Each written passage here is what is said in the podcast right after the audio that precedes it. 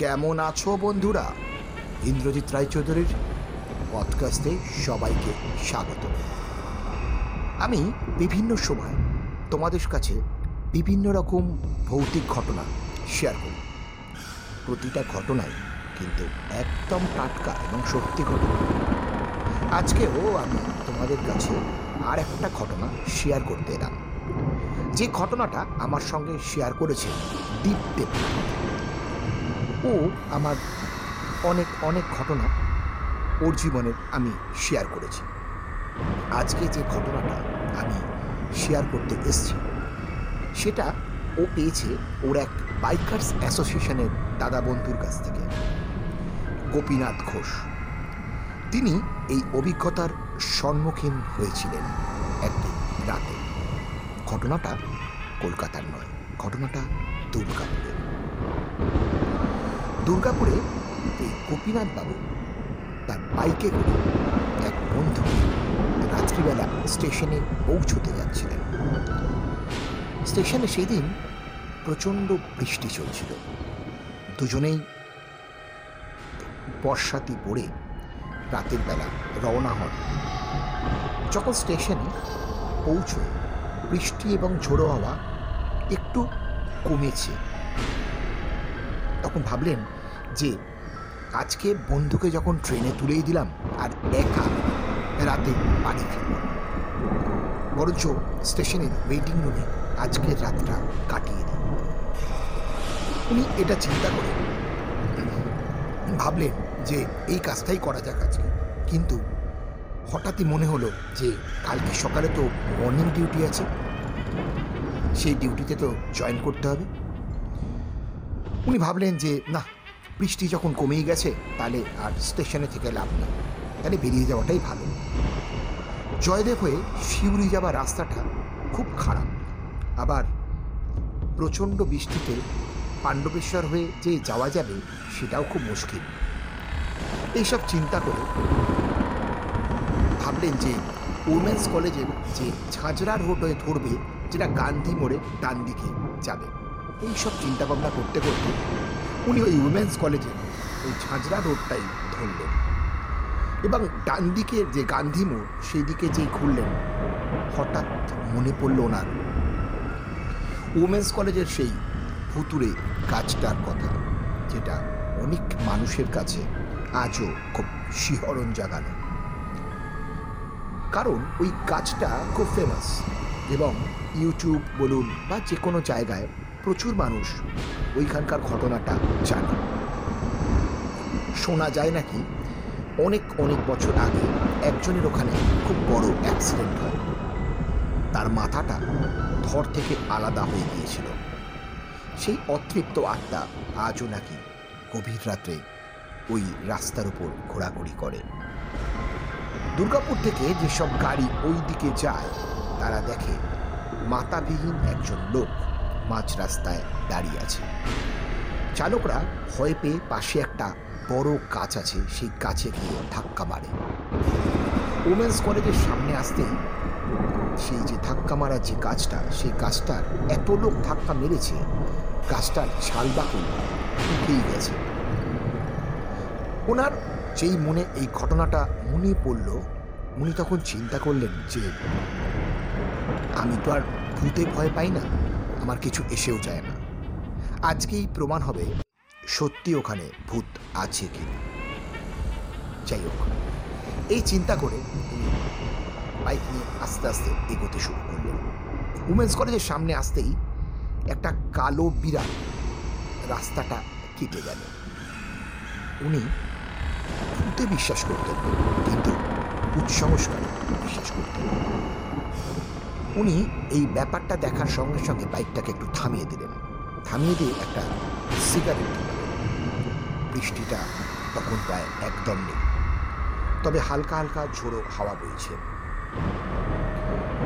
ওনার বাইকের আলোতে দেখলেন যে খুব বিড়ালের চোখ দুটো চলচল করছে। আর মোটামুটি তিনশো কিলোমিটার দূরে ওই ভুতুরে জায়গাটা। সিগারেট টান দিতে দিতেই ওনার বাইকের আলো গিয়ে পড়ল ওই কাজটার দিকে। সত্যি তাই। কাজটার যেন শাল চামড়া উঠেই গেছে। এত গাড়ি ওখানে ভয় ধাক্কা মেরেছে বলে। যাই হোক, ওখানে দাঁড়িয়ে দাঁড়িয়ে সিগারেটে টান দিলেন। ভাবলেন যে বৃষ্টিটা তখন থামায় গেছে, তাহলে এগিয়েই যাওয়া যাক। সিগারেটটা ফেলে দিয়ে বাইকটা আবার চালু করলেন। আস্তে আস্তে যখন এগোচ্ছেন হঠাৎ উনি নজর করলেন একটা বিরাট বড় ট্রাক, যার মধ্যে শিট রয়েছে, রুফিং শিট সেই ট্রাকটা পাশ দিয়ে খুব জোরে ওভারটেক করে বেরিয়ে যাচ্ছে। উনিও ব্যাপারটাকে খুব একটা ধ্যান দিলেন না, তার কারণ উনি ওনার গতিতেই চালেন।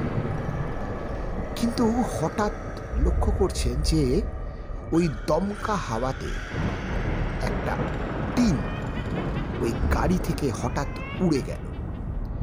উড়ে গিয়ে ওপারে লক্ষ্য করলেন যে একটা লোক হয়তো ডিউটি থেকে ফিরছিল ওই সময়। তার গলার ওপর গিয়ে ওই টিনটা পড়ল উড়ে গিয়ে এতক্ষণ উনি এই ব্যাপারগুলোর দিকে দৃষ্টি দিচ্ছিলেন না, কিন্তু হঠাৎ করে চোখের সামনে এত বড় দুর্ঘটনা ঘটে যাওয়ায় উনি বাইকটাকে থামিয়েই ফেললেন। পা দুটো মাতৃ দিতে নাবালেন। লক্ষ্য করছেন যে, ওই যে লোকটির গলার যে টিনটা গিয়ে পড়ল, তার গলাটা হঠাৎ দেহ থেকে আলাদা হয়ে গেল এবং লোকটি ওই ফুটপাত থেকে ঘুরতে ঘুরতে মাথাহীন অবস্থায় ওনার বাইকের সামনে আসতে শুরু করল গলা থেকে প্রচণ্ড ফিনকি দিয়ে রক্ত বেরোতে লাগল। উনি এই ধরনের জিনিস দেখে অভ্যস্ত নন। আমরা বা আপনারা কেউ যদি হঠাৎ করে এরকম দুর্ঘটনা চোখের সামনে দেখেন, হয়তো পারেন। উনিও আড়ষ্ট হয়ে গেলেন যে কি দেখছেন সত্যি কি এরকম সম্ভব? এটা দেখার সঙ্গে সঙ্গে উনি দিক বিদিক জ্ঞান শূন্য হয়ে বাইকটা জোরে চালাতে শুরু করলেন। পেছনে করে দেখলেন বডিটা কাঁপতে কাঁপতে কাঁপতে কাঁপতে মাটিতে পড়ে গেল আর রক্ত ফিনকি দিয়ে রাস্তার মধ্যে ভর্তি হতে শুরু করেছে। উনি খুব জোরে গাড়ি চালাচ্ছেন। গাড়ি চালাতে চালাতে উনি যখন সামনে দেখলেন একটা পুলিশের গাড়ি দাঁড়িয়ে আছে এবং দুজন পুলিশম্যান রাস্তায় দাঁড়িয়ে কথা বলছেন।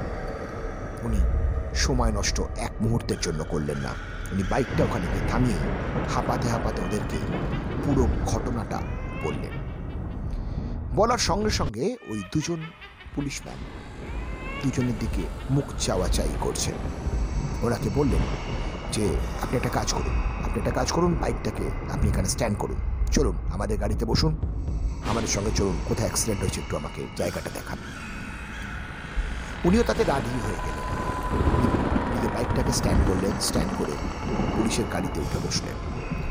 পুলিশের গাড়িটা ইউটার্ন নিয়ে যখন সামনের দিকে এগোচ্ছে, যে গন্তব্যস্থলে ছিলেন মানে বডিটা যে গন্তব্যস্থলে পড়েছিল, সেইখানে ওই ভদ্রলোক পুলিশের গাড়িটিকে নিয়ে এলেন। কিন্তু কিন্তু কই? কই, আর তো সেখানে কোনো বডি পড়ে নেই বা কোনো মাথা পড়ে নেই? এত তাড়াতাড়ি কেউ কি বডিটাকে সরিয়ে দিল?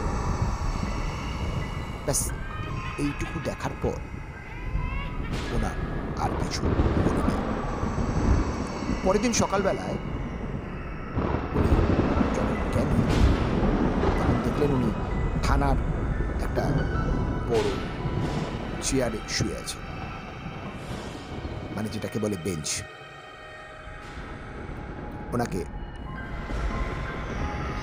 যখন ডাকা হলো, উনি চোখ খুললেন। খুব দুর্বল লাগছে শরীরটা। এবং কালকে রাতের ঘটনাটা ওনার আবার মনে পড়ল।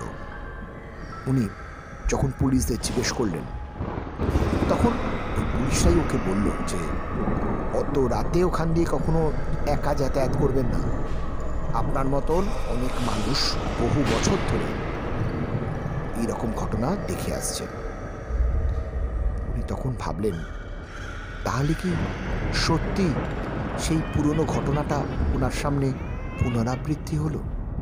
সত্যি কি উনি তাহলে ভূত দেখলেন? এও কি সম্ভব?